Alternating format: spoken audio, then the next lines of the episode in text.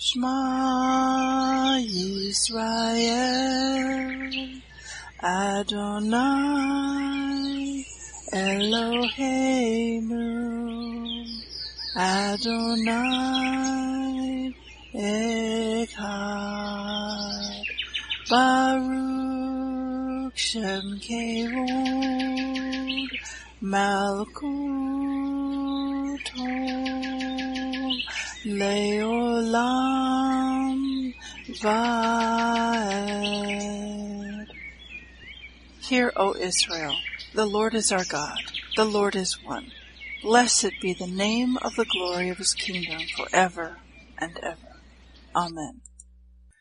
Good morning, Mishpachah. Welcome to the Daily Audio Torah. I'm Laura Densmore, your host, and I'm so glad you're joining in with me today. In Matthew 4 4, Yeshua said these words, Man shall not live by bread alone, but by every word that proceeds out of the mouth of God. Taking in the Word of God every day is life to our spirit and health to our bones. It is prophesied in the book of Amos that in the last days there would be a famine in the land. Not a famine for food, but a famine for the Word of God. As it is written in Amos 8, 11 and 12. Behold, the days come, says the Lord God, that I will send a famine in the land not a famine of bread, nor a thirst for water, but of hearing the words of the Lord. And they shall wander from sea to sea, and from the north even to the east. They shall run to and fro to seek the word of the Lord, and shall not find it. Even in the days of Joseph there were seven years of plenty, followed by seven years of famine. He had stored up grain for the seven years of famine. The Daily Audio Torah is your storehouse where you can get grain. It is 20 minutes every day of pure scripture flowing out, living manna to feed your spirit. Now let's continue our journey through the entire Bible in one year. This week we are reading from the New Living Translation. Today we continue the Torah portion reading for Breshit. Genesis 4, 19 to 5, 24.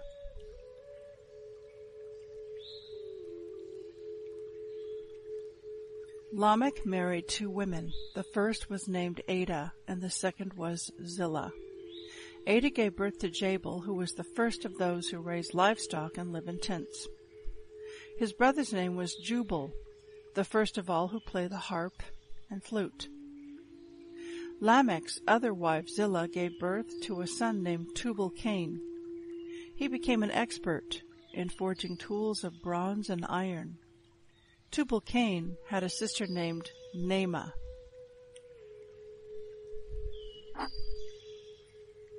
One day Lamech said to his wives, Ada and Zillah, hear my voice. Listen to me, you wives of Lamech. I have killed a man who attacked me, a young man who wounded me. If someone who kills Cain is punished seven times, then the one who kills me will be punished seventy-seven times. Adam had sexual relations with his wife again, and she gave birth to another son. She named him Seth, for she said, God has granted me another son in place of Abel, whom Cain killed. When Seth grew up, he had a son and named him Enosh. At that time people first began to worship the Lord by name. The descendants of Adam. This is the written account of the descendants of Adam. When God created human beings, he made them to be like himself. He created them male and female, and he blessed them and called them human. When Adam was 130 years old, he became the father of a son who was just like him, in his very image. He named his son Seth. After the birth of Seth, Adam lived another 800 years and he had other sons and daughters. Adam lived 930 years and then he died. When Seth was 105 years old, he became the father of Enosh. After the birth of Enosh, Seth lived another 807 years and he had other sons and daughters. Seth lived 912 years and then he died.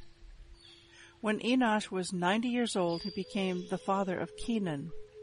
After the birth of Kenan, Enosh lived another 815 years, and he had other sons and daughters.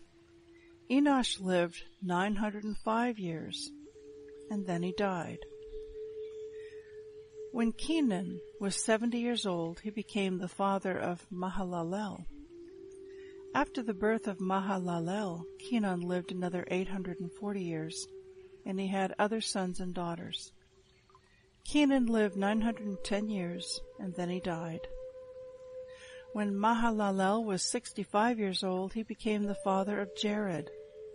After the birth of Jared, Mahalalel lived another 830 years, and he had other sons and daughters. Mahalalel lived 895 years and then he died. When Jared was 162 years old, he became the father of Enoch.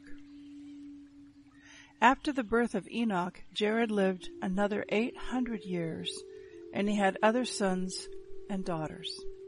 Jared lived 962 years and then he died. When Enoch was 65 years old, he became the father of Methuselah. After the birth of Methuselah, Enoch lived in close fellowship with God for another 300 years, and he had other sons and daughters.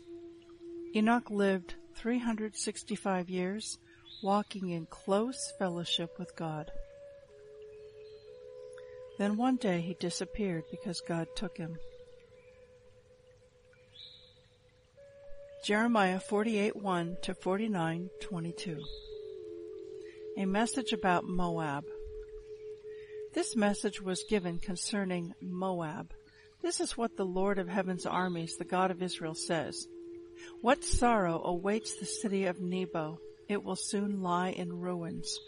The city of Kiriathaim will be humiliated and captured. The fortress will be humiliated and broken down. No one will ever brag about Moab again, for in Heshbon there is a plot to destroy her. Come, they say, we will cut her off from being a nation. The town of madmen too will be silenced. The sword will follow you there. Listen to the cries from Horonaim, cries of devastation and great destruction.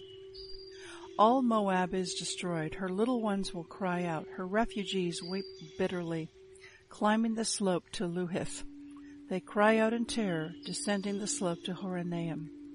Flee for your lives. Hide in the wilderness.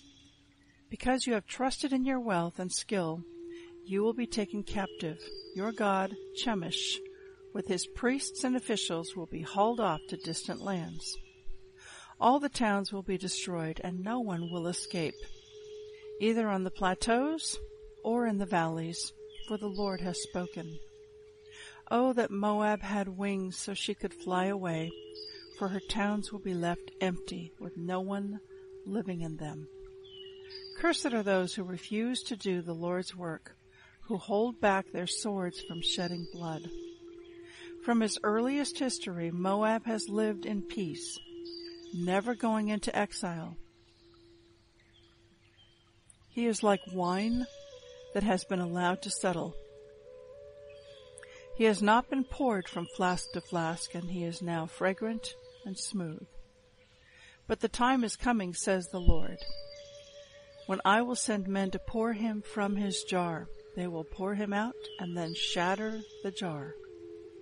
At last Moab will be ashamed of his idol Chemosh, as the people of Israel were ashamed of their golden calf at Bethel. You used to boast, we are heroes, mighty men of war. But now Moab and his towns will be destroyed. His most promising youth are doomed to slaughter, says the king, whose name is the Lord of heaven's armies. Destruction is coming fast for Moab. Calamity threatens ominously. Your friends of Moab weep for him and cry, see how the strong scepter is broken, how the beautiful staff is shattered. Come down from your glory and sit in the dust, you people of Dibon. For those who destroy Moab will shatter Dibon too. They will tear down all your towers. You people of Aroer, stand beside the road and watch. Shout to those who flee from Moab. What has happened there? And the reply comes back. Moab lies in ruins, disgraced. Weep and wail. Tell it by the banks of the Arnon River. Moab has been destroyed. Judgment has been poured out on the towns of the plateau, on Holon and Jahaz and Mephaath, on Dibon and Nebo and Beth Diblath, on Kiriathaim and Beth Gamul and Beth Meon, on Kerioth and Bozrah, all the towns of Moab, far and near. The strength of Moab has ended. His arm has been broken, says the Lord.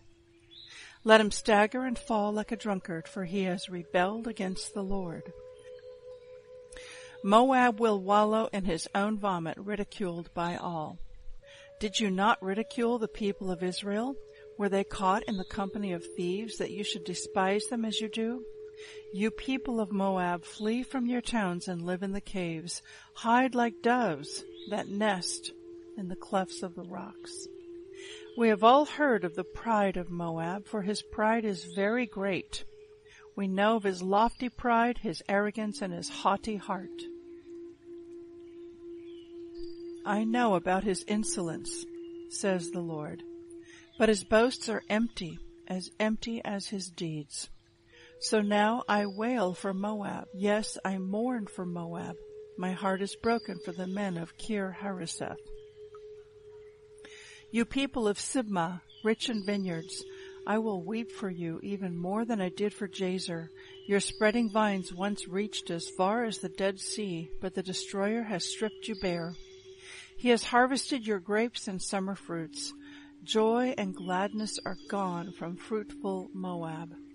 The presses yield no wine. No one treads the grapes with shouts of joy. There is shouting, yes, but not of joy.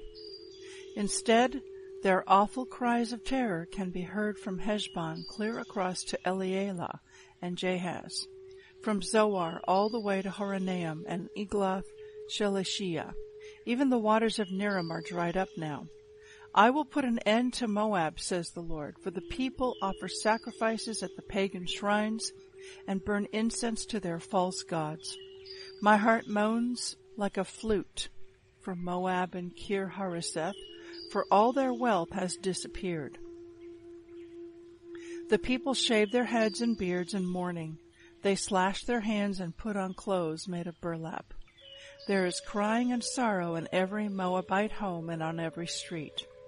For I have smashed Moab like an old, unwanted jar. How it is shattered. Hear the wailing. See the shame of Moab. It has become an object of ridicule, an example of ruin to all its neighbors. This is what the Lord says. Look, the enemy swoops down like an eagle spreading his wings over Moab. Its cities will fall and its strongholds will be seized. Even the mightiest warriors will be in anguish like a woman in labor. Moab will no longer be a nation, for it has boasted against the Lord. Terror and traps and snares will be your lot, O Moab, says the Lord. Those who flee in terror will fall into a trap, and those who escape the trap will step into a snare. I will see to it that you do not get away, for the time of your judgment has come, says the Lord. The people flee as far as Heshbon, but are unable to go on. For a fire comes from Heshbon, King Sihon's ancient home, to devour the entire land with all its rebellious people. O Moab, they weep for you. The people of the god Chemosh are destroyed. Your sons and your daughters have been taken away as captives. But I will restore the fortunes of Moab in days to come. I, the Lord, have spoken. This is the end of Jeremiah's prophecy concerning Moab. A message about Ammon. This message was given concerning the Ammonites. This is what the Lord says. Are there no descendants of Israel to inherit the land of Gad? Why are you, who worship Molech, living in its towns? In the days to come, says the Lord, I will sound the battle cry against your city of Rabbah. It will become a desolate heap of ruins, and the neighboring towns will be burned. Then Israel will take back the land you took from her, says the Lord. Cry out, O Heshbon, for the town of Ai is destroyed. Weep, O people of Rabbah, put on your clothes of mourning, weep and wail, hiding in the hedges, for your god Molech, with his priests and officials, will be hauled off to distant lands. You are proud of your fertile valleys, but they will soon be ruined. You trusted in your wealth, you rebellious daughter, and thought no one could ever harm you. But look, I will bring terror upon you, says the Lord, the Lord of heaven's armies. Your neighbors will chase you from your land, and no one will help your exiles as they flee. But I will restore the fortunes of the Ammonites in days to come. I, the Lord, have spoken. Messages about Edom.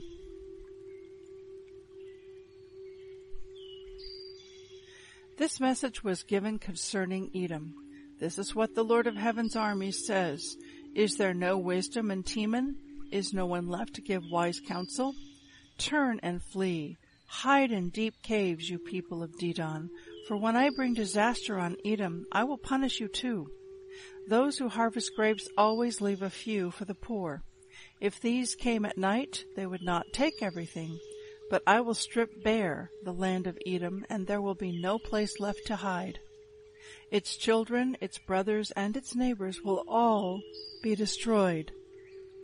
But I will strip bare the land of Edom, and there will be no place left to hide. Its children, its brothers, and its neighbors will all be destroyed, and Edom itself will be no more. But I will protect the orphans who remain among you. Your widows too can depend on me for help. And this is what the Lord says. If the innocent must suffer, how much more must you? You will not go unpunished. You must drink this cup of judgment. For I have sworn by my own name, says the Lord, that Bozrah will become an object of horror and a heap of ruins. It will be mocked and cursed. All its towns and villages will be desolate forever. I have heard a message from the Lord that an ambassador was sent to the nations to say, Form a coalition against Edom and prepare for battle. The Lord says to Edom, I will cut you down to size among the nations. You will be despised by all. You have been deceived by the fear you inspire in others and by your own pride. You live in a rock fortress and control the mountain heights. And even if you make your nest among the peaks with the eagles, I will bring you crashing down, says the Lord. Edom will be an object of horror all who pass by will be appalled and will gasp at the destruction they see there. It will be like the destruction of Sodom and Gomorrah and their t- neighboring towns, says the Lord. No one will live there, no one will inhabit it. I will come like a lion from the thickets of the Jordan, leaping on the sheep in the pasture. I will chase Edom from its land, and I will appoint the leader of my choice. For who is like me and who can challenge me? What ruler can oppose my will? Listen to the Lord's plans against Edom and the people of Teman. Even the little children will be dragged off like sheep, and their homes will be destroyed. The earth will shake with the noise of Edom's fall, and its cry of despair will be heard all the way to the Red Sea. Look, the enemy swoops down like an eagle, spreading his wings over Bozrah. Even the mightiest warriors will be in anguish like a woman in labor. 2 Timothy 4, 1 to 22. I, Paul, solemnly urge you, Timothy, in the presence of God and Jesus Christ, who will someday judge the living and the dead when he comes to set up his kingdom. Preach the word of God. Be prepared whether the time is favorable or not. Patiently correct, rebuke, and encourage your people with good teaching. For a time is coming when people will no longer listen to sound and wholesome teaching. They will follow their own desires and will look for teachers who will tell them whatever their itching ears want to hear. They will reject the truth and chase after myths. But you should keep a clear mind in every situation. Don't be afraid of suffering for the Lord. Work at telling others the good news and fully carry out the ministry God has given you. As for me, my life has already been poured out as an offering to God. The time of my death is near. I have fought the good fight. I have finished the race, and I have remained faithful. And now the prize awaits me, the crown of righteousness, which the Lord, the righteous judge, will give me on the day of his return. And the prize is not just for me, but for all who eagerly look forward to his appearing. Timothy, please come as soon as you can. Demas has deserted me because he loves the things of this life and has gone to Thessalonica. Crescens has gone to Galatia, and Titus has gone to Dalmatia. Only Luke is with me. Bring Mark with you when you come, for he will be helpful to me in my ministry. I sent Tychicus to Ephesus. When you come, be sure to bring the coat I left with Carpus at Troas. Also bring my books, and especially my papers. Alexander the coppersmith did me much harm, but the Lord will judge him for what he has done. Be careful of him, for he fought against everything we said. The first time I was brought before the judge, no one came with me. Everyone abandoned me.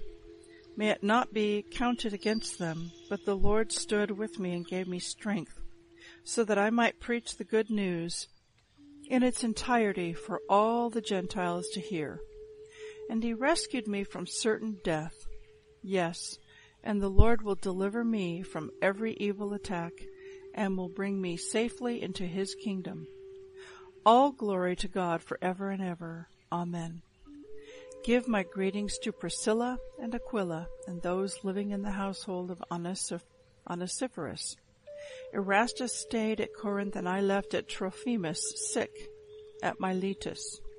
Do your best to get here before winter. Eubulus sends you greetings, and so do Pudens, Linus, Claudia, and all the brothers and sisters. May the Lord be with your spirit, and may his grace be with all of you. Psalm 95 1 to 96 13. Come, let us sing to the Lord. Let us shout joyfully to the rock of our salvation. Let us come to him with thanksgiving. Let us sing psalms of praise to him. For the Lord is a great God, a great King above all gods. He holds in his hands the depths of the earth and the mightiest mountains. The sea belongs to him, for he made it. His hands formed the dry land too. Come, let us worship and bow down. Let us kneel before the Lord our Maker, for he is our God and we are the people he watches over, the flock under his care. If only you would listen to his voice today. The Lord says, don't harden your hearts as Israel did at Meribah, as they did at Massah in the wilderness. For there your ancestors tested and tried my patience, even though they saw everything I did. For forty years I was angry with them and I said, they are a people whose hearts turn away from me. They refuse to do what I tell them. So in my anger I took an oath. They will never enter my place of rest. Sing a new song to the Lord. Let the whole earth sing to the Lord. Sing to the Lord. Praise his name. Each day proclaim the good news that he saves. Publish his glorious deeds among the nations. Tell everyone about the amazing things he does. Great is the Lord. He is most worthy of praise. He is to be feared above all gods. The gods of other nations are mere idols. But the Lord made the heavens. Honor and majesty surround him. Strength and beauty fill his sanctuary. O nations of the world, recognize the Lord. Recognize that the Lord is glorious and strong. Give to the Lord the glory he deserves. Bring your offering and come into his courts. Worship the Lord in all his holy splendor. Let all the earth tremble before him. Tell all the nations the Lord reigns. The world stands firm and cannot be shaken. He will judge all peoples fairly. Let the heavens be glad and the earth rejoice. Let the sea and everything in it shout his praise. Let the fields and their crops burst out with joy.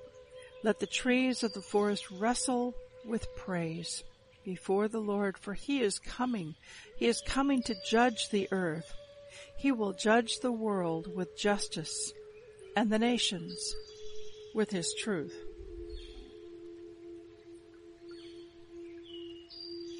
Proverbs 26, 9 to 12. A proverb in the mouth of a fool is like a thorny branch brandished by a drunk. An employer who hires a fool or a bystander is like an archer who shoots at random. As a dog returns to its vomit, so a fool repeats his foolishness. There is more hope for fools than for people who think they are wise. I'd like to speak to you from Jeremiah chapter 49. And in that chapter particularly, let's take a look at verse 16 and verse 18, where it is written, You have been deceived by the fear you inspire in others and by your own pride. You live in a rock fortress and control the mountain heights. But even if you make your nest among the peaks with the eagles, I will bring you crashing down, says the Lord. Now this whole chapter is a prophecy against Edom. And to give you a little more background and context, Edom is associated with Esau. Esau, when he departed from Jacob his brother after they reunited and met up again, and Esau had it in his heart to kill his brother, he came with 400 armed men with swords drawn. And it appears on the surface that they they kissed and made up, but really, when you look at it closely, when Esau gave a kiss to eat uh, to Jacob, there are little tiny dots above the Hebrew letters, and the rabbis teach that those dots are teeth marks. It was a kiss of betrayal. It was in still in J, um, Esau's heart to kill his brother. So after they departed from each other, Esau went to go live at Mount Seir, which is over in Edom, modern day Jordan. And he lived amongst the mountaintops, Mount Seir and the mountain heights. And that's where he went, and it was always in his heart, in him and in his descendants, to kill Jacob, to murder him. So this verse is talking about how you live in a rock fortress, you control the mountain heights, but I will bring you crashing down, says the Lord.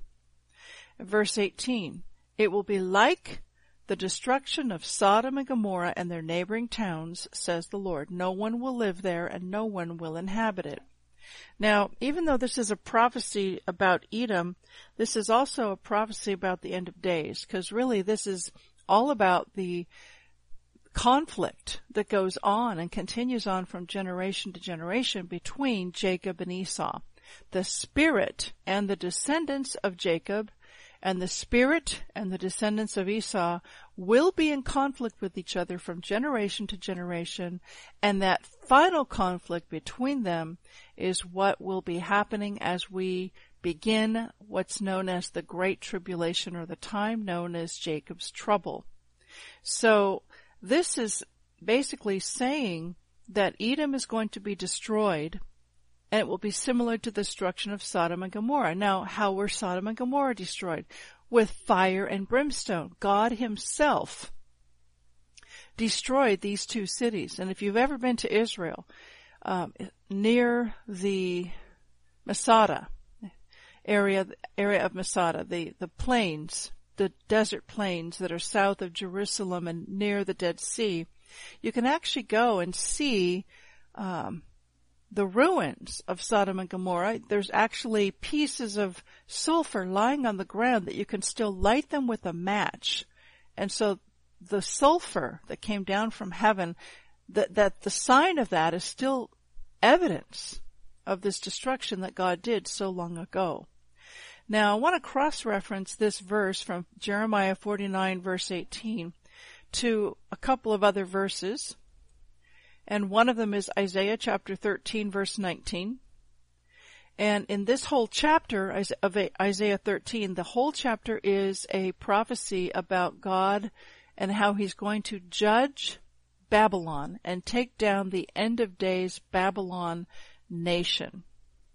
And so in verse 19, it says, And Babylon, the glory of kingdoms, the beauty of the Chaldees' excellency, shall be as when God overthrew Sodom and Gomorrah.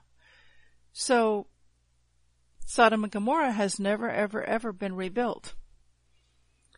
It was utterly, totally, thoroughly, completely destroyed and never rebuilt again. And in Jeremiah chapter 50, which we're going to be reading tomorrow, verse 40. Jeremiah, well, before I read the verse, Jeremiah 50 and 51, which we're going to be reading tomorrow, is all about God's judgment against the end of days daughter of Babylon nation, spiritual Babylon, which I believe is the United States of America. So there is a judgment coming. God is going to totally take down the Babylon system, which is utterly wicked and evil.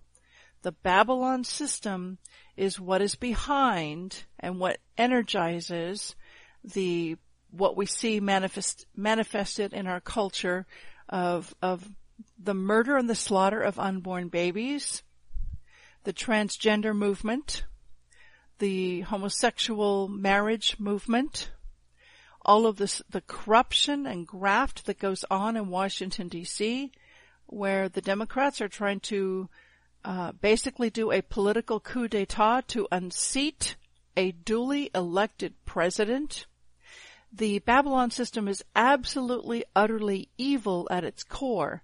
And it includes the money masters, the people who pull the puppet strings, uh, the people behind the Federal Reserve. And the Federal Reserve is not a federal bank, it's a private consortium of very selfish, evil, greedy banksters that run our economy based on debt of printing up dollar Federal Reserve loan notes. They're not just cash, it's notes, and then they loan it out at interest for their own personal gain and profit.